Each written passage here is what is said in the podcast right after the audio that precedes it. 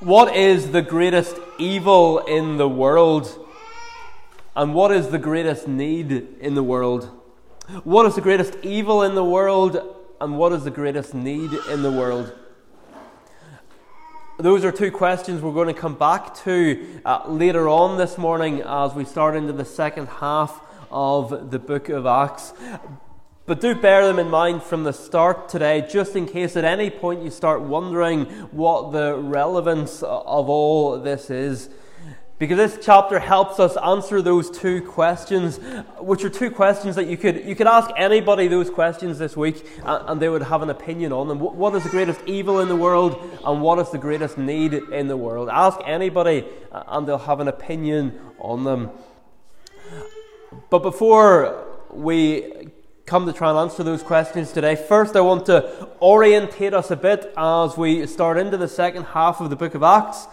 It's a few weeks since we last looked at the book of Acts together. Uh, some of you weren't here back in March when we started into this uh, book again, uh, because in God's providence, uh, he, He's brought you along more, more recently. Uh, for some today, it may be the, be the first and last uh, sermon that you hear in this series.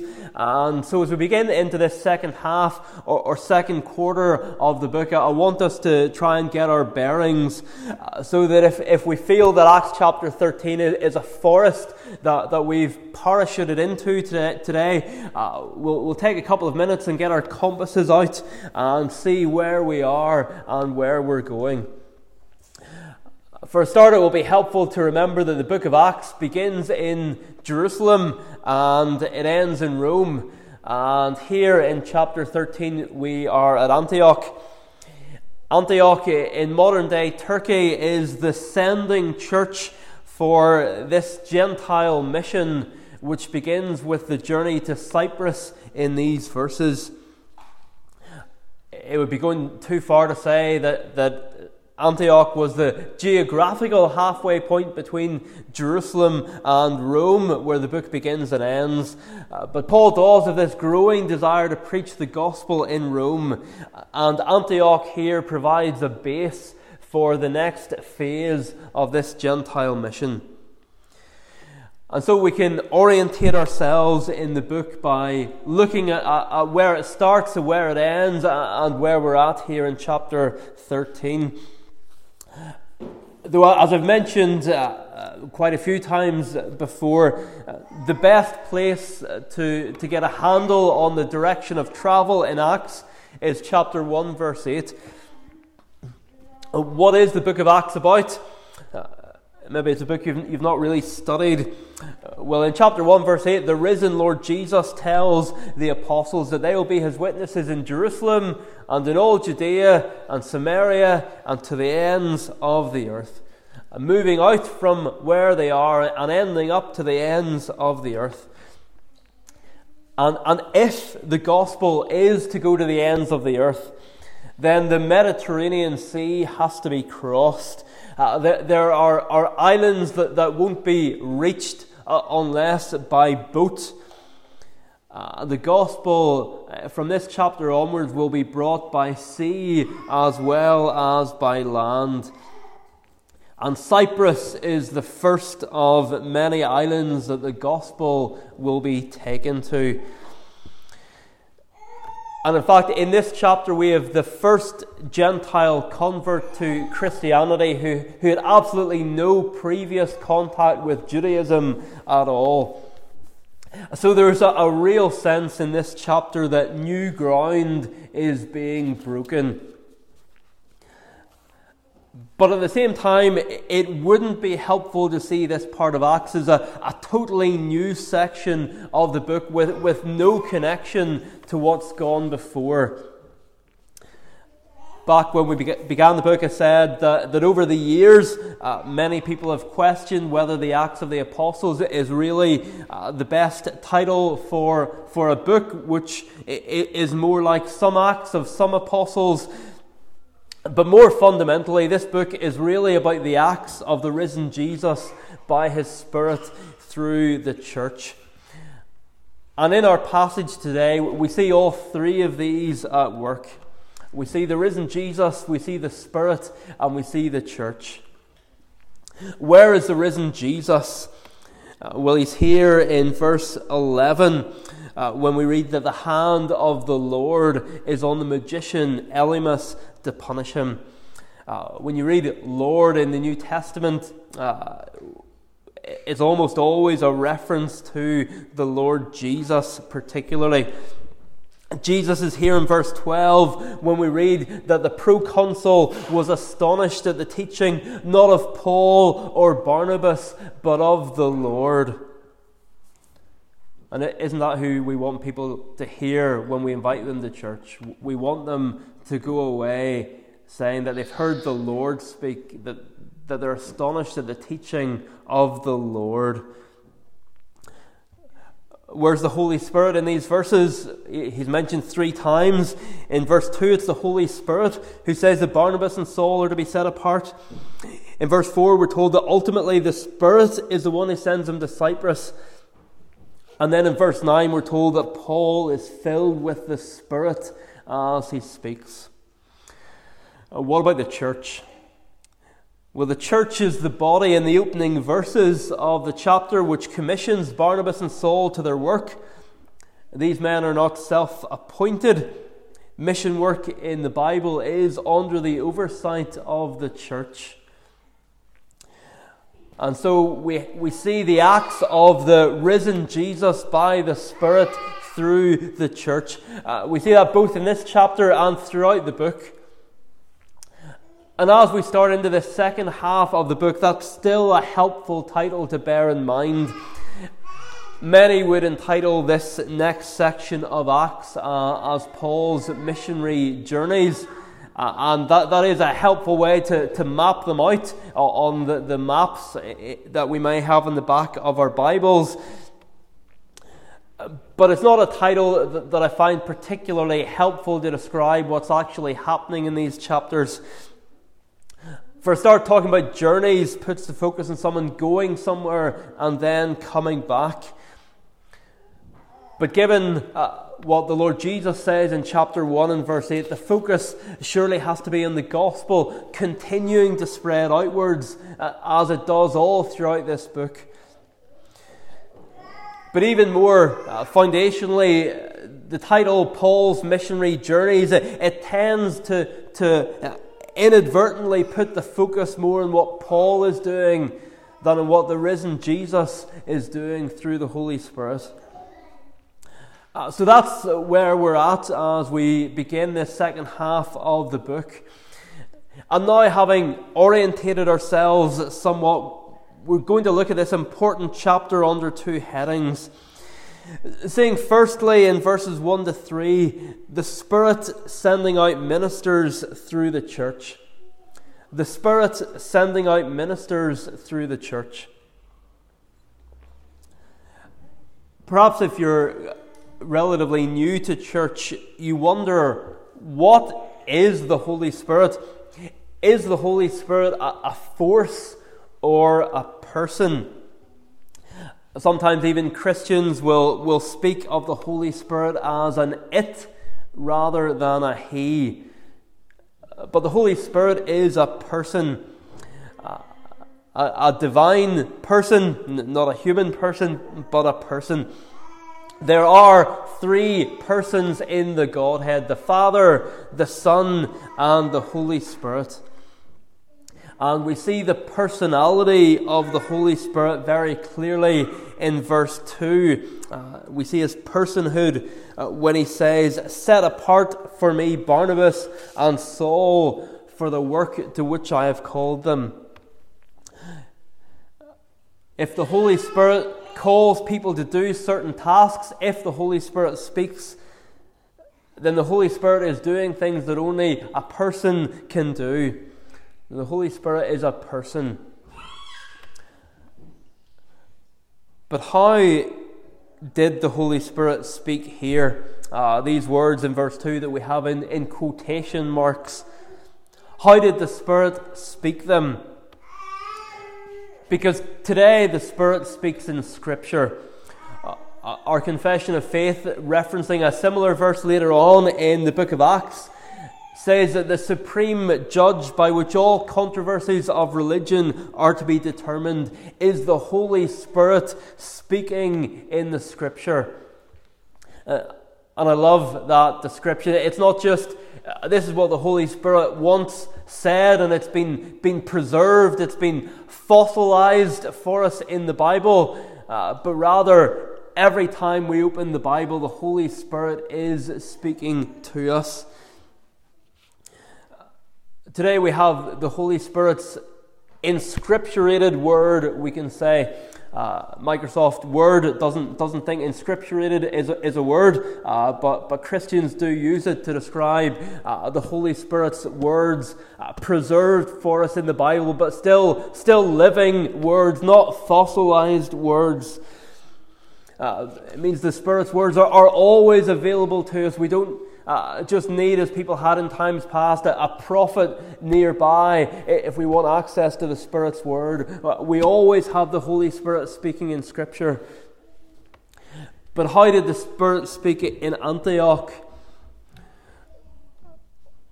Was it through a voice from heaven?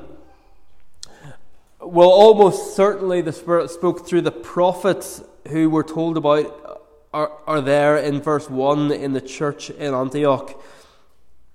Uh, this is a beautifully diverse church. Uh, people from different backgrounds, different walks of life. And, and we're told that some of them are prophets. And, and why are we told that some of them are prophets? Well, well so that we know uh, how the Holy Spirit spoke in verse 2 we, we do tend to associate prophets with the Old Testament, uh, but there were prophets in the early days of the New Testament as well. And when they gave a prophecy, it was just as much the Holy Spirit speaking as the Old Testament prophecies were. Uh, and here the Holy Spirit tells the church through these prophets Set apart for me Barnabas and Saul for the work to which I have called them to do. Uh, and that uh, tells them two things, or tells us two things. It, it tells us, firstly, that any true minister or missionary must be called by God, by the Spirit. In other words, the church can't make a, a minister, only the Holy Spirit can. The church can you know, pay for someone to go off to, to theological college for three years, which, which is, is important, but but the church, in and of itself, cannot make a minister, only the Holy Spirit can. But it also tells us that it's the responsibility and privilege of the church to, to recognize the Spirit's calling. Uh, the Holy Spirit calls, and the church sets apart. And we need both. Nowhere in the Bible do men appoint themselves to ministry. As Paul will put it in Romans 10 15, how are they to preach unless they are sent? But sadly, a verse like that just isn't on the radar of many Christians around us. Men today start their own churches without giving it a second thought. They, they appoint themselves as preachers, they baptize, they administer the Lord's Supper without ever having been sent out to do so from a church, w- without ever having any sort of spiritual authority over them. And yet, Christian people will, will go and hear them preach. Christian people will give money to their ministries. And perhaps you challenge the, the self appointed preacher, but they say, Well, actually, I'm not self appointed because God Himself told me to preach, so, so what else can I do? And you think, Well, well how can I argue with that? If, if God has called them to preach, who am I to question that? But Acts chapter 13 tells us that even for the Apostle Paul, that wasn't enough. The Apostle Paul at this point had had God Himself, the Lord Jesus, speak directly to him and, and say that he was going to be sent to the Gentiles. But Paul doesn't go until the church recognizes that call and sends him. In chapter 22, 21, if you want the reference, chapter 22, 21, uh, Paul is giving us a flashback to a time after his conversion in chapter 9. Uh, and uh, the Lord Jesus ha- had appeared to him and, and told him to get out of Jerusalem, saying, For I will send you far away to the Gentiles. Uh, and so that, so that happened back at the time of chapter 9, uh, even though we only learn about it in chapter 22, 21. So at this point, the risen Lord Jesus had himself appeared to the Apostle Paul and told him that he was going to be a missionary to the Gentiles. But Paul does not begin that mission until he's set apart for it by the church. the Lord Jesus spoke directly to Paul in a way that he doesn't speak to people today. And yet, even Paul didn't begin his ministry without being sent out by the church. Perhaps someone might say, Well, I've heard men preach who aren't under the oversight of any church, and it's been a real blessing. It's been really powerful. people have even been converted through them. But just because God has graciously used men like that, and who would deny that God uses us at times, even when we go about things the wrong way, it doesn't mean that what they're doing is right. And for every positive example of a self appointed preacher someone could point to, someone else could point to, to, to, to far more negative examples. The church doesn't make ministers, the Holy Spirit does. But the church and the Spirit aren't in competition with one another. the church recognizes uh, and it sets apart, it ordains those whom the Spirit has called true for ministers, true for elders. So the Spirit calls, the church ordains, but who sends them out? Well, in verse 3, it's them, that is the church, whereas in verse 4, it's the Holy Spirit. So who is it? Well, it's both. It's the Holy Spirit sending them out through the church. Uh, people today try to set the church and the Holy Spirit against one another. I've heard people say, well, well, well, revival will come, but it won't come through the churches. But the New Testament leads us to expect the exact opposite. Paul and Barnabas are called by the Holy Spirit and ordained by the church. And they're sent out by the Spirit and by the church. Or by the Spirit and through the church for someone to try and set the, the work of the Holy Spirit against the work of the church as if they're in competition means that they have drunk deeply from the well of modern Christian culture, but not from the wells of God's Word. Yes, of course, we wouldn't expect revival to come through churches where the gospel isn't preached, but, but the Bible's pattern is that as the church brings the gospel, uh, or the Holy Spirit works through the church to bring the gospel. So Paul and Barnabas are sent out by the Spirit through the church, and they're sent to Cyprus. Why Cyprus first? Well, we don't read that the Holy Spirit said, send them to Cyprus. So, we don't read of any direct command. There probably wasn't one. I think this is most likely just sanctified common sense.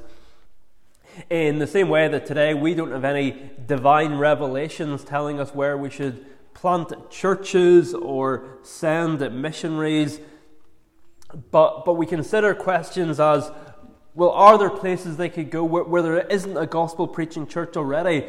Are there people who could potentially form a core group? And, and we ask questions like those to, to try and help identify where God might want us to go. And I think the church in Antioch probably landed on Cyprus uh, by asking the same sort of questions. Cyprus was where Barnabas was from. We're told that back in chapter 4. Uh, so there's an existing connection with the island uh, and those being sent there. And as well as that, there were already some Christians there. Chapter 11, 19 tells us that, that people have been scattered as far as Cyprus because of the persecution that arose over Stephen. So there were already Christians in Cyprus needing built up. Uh, Christians in Cyprus who, who could uh, provide some support to the mission. But the focus of this chapter is very much on reaching the lost.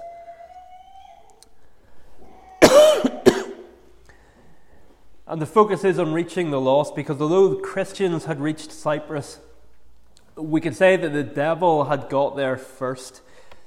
Uh, and surely the heart of the Apostle Paul is summed up by, by a quote from C.T. Studd, who once said, Some want to live within the sound of church or chapel bell. I want to run a rescue shop within a yard of hell. That's what Paul wants to do. And so they go to Cyprus, no doubt partly because they had these existing connections with that island. But primarily, they go to reach those who hadn't yet heard the gospel. And that brings us to our second point this morning, where we see the risen Jesus blinding and enlightening. The risen Jesus blinding and enlightening.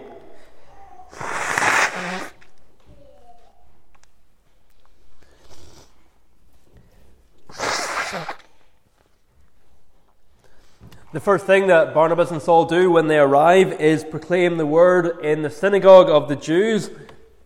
Even though Paul is primarily the apostle to the Gentiles, the divine order is that the gospel goes to the Jew first and also to the Greek.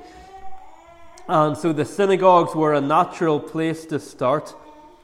Uh, they start on the east coast at Salamis and they go right round the island till they reach Paphos on the west coast. And when they get to Paphos, they meet two men. And both of these men are surprising. Neither of these men are what we would expect. Elymas is surprising in a tragic way. He is a Jewish magician. And those are two words that should never have gone together. God had forbidden his people long ago from practicing magic or even tolerating magicians. but twice Elymas is described as a magician. It, it flags up how serious a thing this is. Here is a man who is in rebellion against what he knows God's will is. And if that is anyone here this morning, that is a serious place in which to be. And Elymas's rebellion against God is seen most clearly in the fact that he opposes the gospel. In verse 7, the Roman proconsul Sergius Paulus had summoned Barnabas and Saul and sought to hear the word of God. How amazing it would be, by the way, if any of our own politicians would, would do that. If we would read of leadership contenders for the next prime minister, calling together uh, ministers of the gospel to hear what God's word would say. And we pray uh, that, that in days to come that might happen. But while, while the proconsul here is wanting to hear the word of God, in verse 8, Elymas is trying to turn him away from the faith. Uh, and now we come back to the question I asked at the very start this morning what is the greatest evil in the world? And the reason that I asked it alongside the question of what is the greatest need in the world is because the two go together. Surely, if we can identify the greatest need of the world, then to oppose that, to try and stop people getting it, would be the greatest evil in the world. And if the Bible is true, if without Jesus Christ man and woman will end up in hell, then surely the greatest need in the world is to be saved from that. And so the greatest evil in the world is to try and stop people hearing the message. If someone had swallowed poison and there was an antidote that would save them, if they were able to get it within two hours, then their greatest need in the world on a human level would be to get that antidote. And the most uh, harmful thing that anyone could do to them would be to stop the antidote getting to them, to point the, the person delivering it in the wrong direction, to, to deliberately uh, pour the antidote out on the ground. There's nothing worse you could do for that person. And yet, that's what, what Elymas is trying to do here. And again, as with Herod in chapter 12, he's doing it for purely personal motives. Elymas seems to have been an official attendant or an employee of the proconsul, but he knows that his job will be under threat if, if uh, Sergius Paulus believes the gospel. And so, for his own personal and financial motives, Elymas tries to turn the proconsul away from the faith. And we see from Paul's reaction just how serious a thing that is. Uh, and by the way, from this point on, as verse 9 flags up, Saul will be known as Paul. Uh, the difference isn't, uh, as some think, uh, as we might assume, that, that Saul is called Saul before he's converted, and after he's converted, he, he's called Paul. But rather, verse 9 tells us that, that he had two names. Uh, Saul is a Hebrew name, Paul is, is a Roman, a Latin name. Uh, and so the change of name just reflects that from this point on, Paul will be ministering uh, to, to the, the Gentiles of, of the Roman Empire. And, and Paul, uh, as he's now being called, filled with the Holy Spirit, says something that we might not expect people filled with the Holy Spirit to say. Uh, but there it is in, in verse 10. It's a judgment of the Lord Jesus on Elymas, given through the Holy Spirit and pronounced by Paul. He says, You son of the devil, you enemy of all righteousness, full of deceit and villainy, will you not stop making crooked the straight paths of the Lord? Elymas had, had the Jewish name Bar Jesus. Uh, Jesus means the Lord saves, uh, and Bar means son. Uh, so Bar Jesus means son of the Lord who saves. So I think by, by the name Bar Jesus, he, he's not setting himself up as, as a rival to Jesus, as I once assumed, as I assumed growing up, but but he is saying, I'm on God's side, or that's what his name meant he should have been. He should have been on God's side. But Paul, through the Spirit, uh, says to him, Actually, even though your name means the opposite, you're actually the son of the devil. And this isn't just angry Paul. Jesus had told the Pharisees in his day that they were sons of their father, the devil. Elymas opposed the gospel because it threatened his position in the proconsul's court, it threatened his job. Uh, the, the Pharisees opposed the gospel because it threatened their status in society. Elymas practiced things that the Pharisees would have been horrified by, but they're both in the same boat. Elymas, who had rejected his religious upbringing, and the Pharisees, who, who wore that religious upbringing as a badge of honour and trusted in it for salvation, they're both evil in Jesus' book. They're both sons of the devil because they're opposing the gospel, they're, they're refusing to submit to it, and they're trying to, trying to keep other people from it. And the great evil that Elymas is accused of here is making crooked the straight paths of the Lord. Paul and Barnabas have been trying to show by their teaching a, a straight path for how Sergius Paulus can get right with God by, by coming to him through the Lord Jesus Christ. And that's what we're doing when we share the gospel. So many people around us, perhaps even some in here, think they are in on the road to God, but actually it, it's a dead end road. Uh, Paul and Barnabas want to get this Roman ruler off that dead end road, but Elymas wants to put him back on it. And so Paul calls Elymas out for what he is and what he's doing. He's an enemy of all righteousness, full of deceit and villainy. Uh, and so are any who, who stand in pulpits and say, well, if you're a good person, you'll be saved. So are those who may even now be trying to get you to abandon your newfound faith in Jesus Christ. They may not realize what they're doing, but, but if they're trying to get you to give up your faith, they're trying to make crooked the straight paths of the Lord. And the scary thing is that here we have one person who's been brought up with God's word, one person who's been brought up going to church, and yet he opposes the gospel, whereas the other person to whom this is all completely brand new, he accepts it. The person we would expect to believe it doesn't. The person we would think would reject it accepts it. So Paul pronounces this verdict on Elymas, and then he pronounces a miraculous judgment that will fall on him. Verse 11 And now behold, the hand of the Lord is upon you, and you will be blind and unable to see the sun for a time.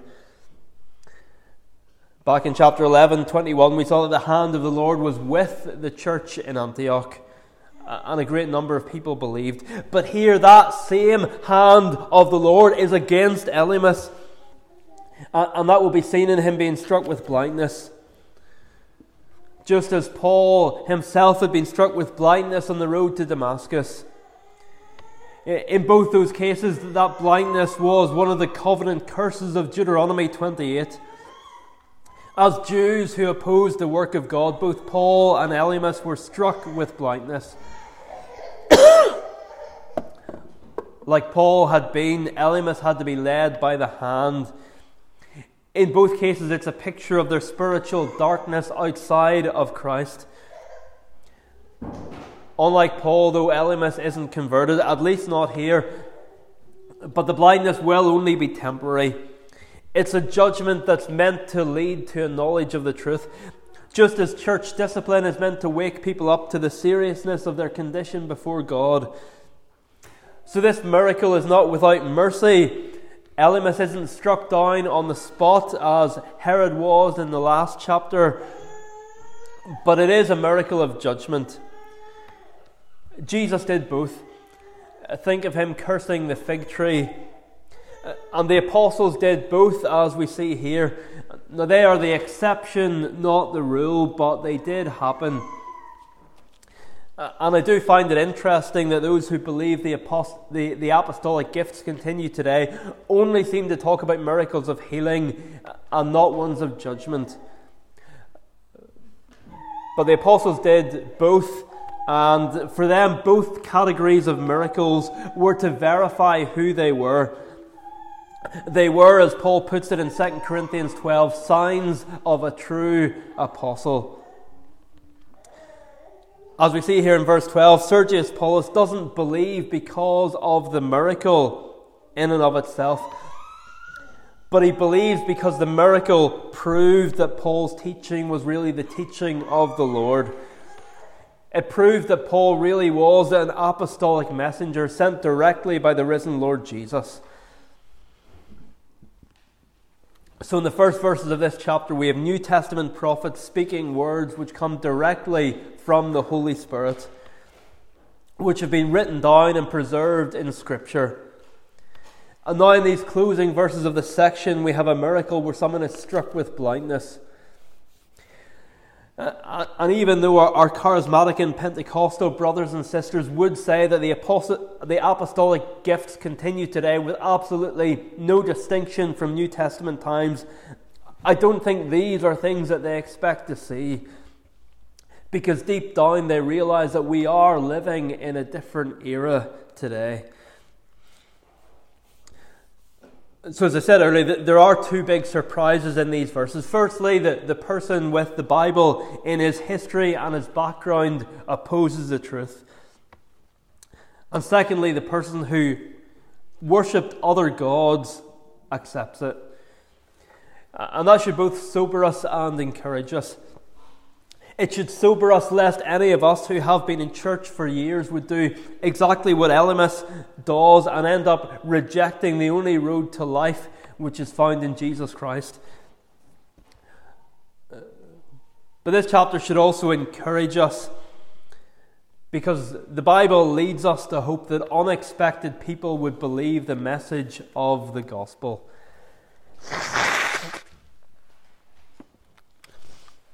Never think about someone, well, there's no point in telling them they'll not be interested. Because on paper, there was no reason why Sergius Paulus would be interested. But the same Holy Spirit who had called and sent Paul and Barnabas and who filled Paul as he spoke, that same Spirit had been preparing the proconsul, and he heard the word and believed. Uh, and just as we, we often read that when Jesus was on earth, people were astonished at his teaching, so here they are astonished at the same teaching, the teaching of Jesus as it comes from the mouth of Paul. It's not about people believing us or being impressed with us. We have nothing to impress them with. But it's about letting them hear Jesus' teaching that they might be astonished by his teaching, not ours.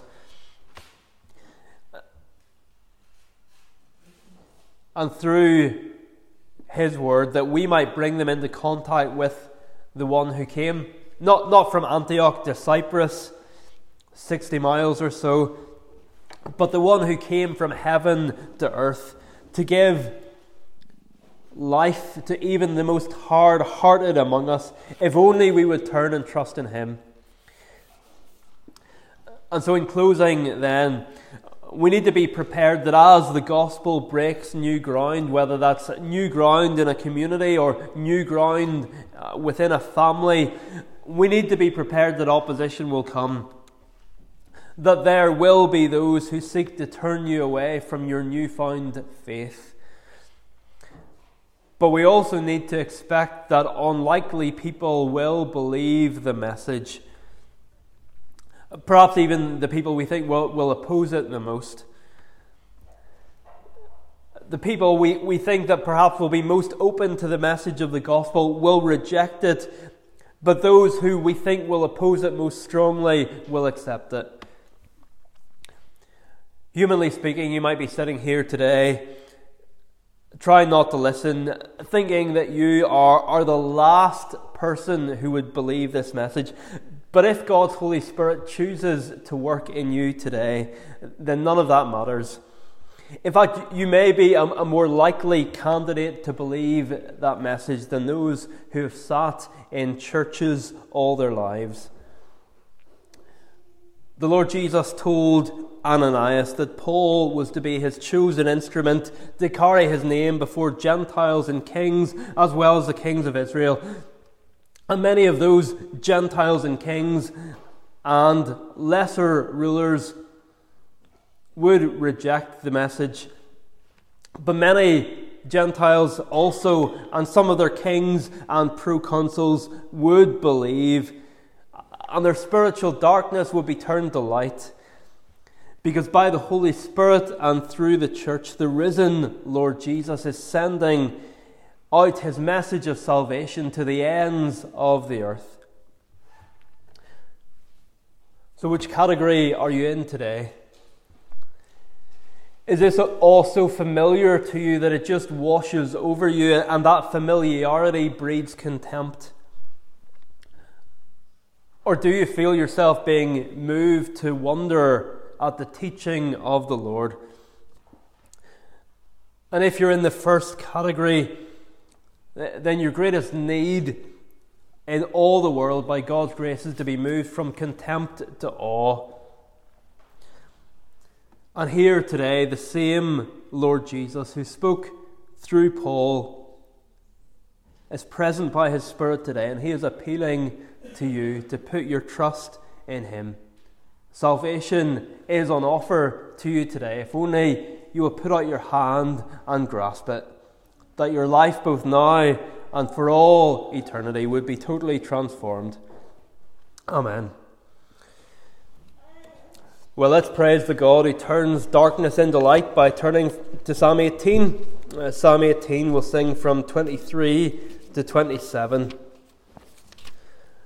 Psalm 18, 23 to 27, starting on page 29. Uh, and particularly verse 24 afflicted people you will save, but proud eyes you bring low. You light my lamp, the Lord my God, my darkness lightens so.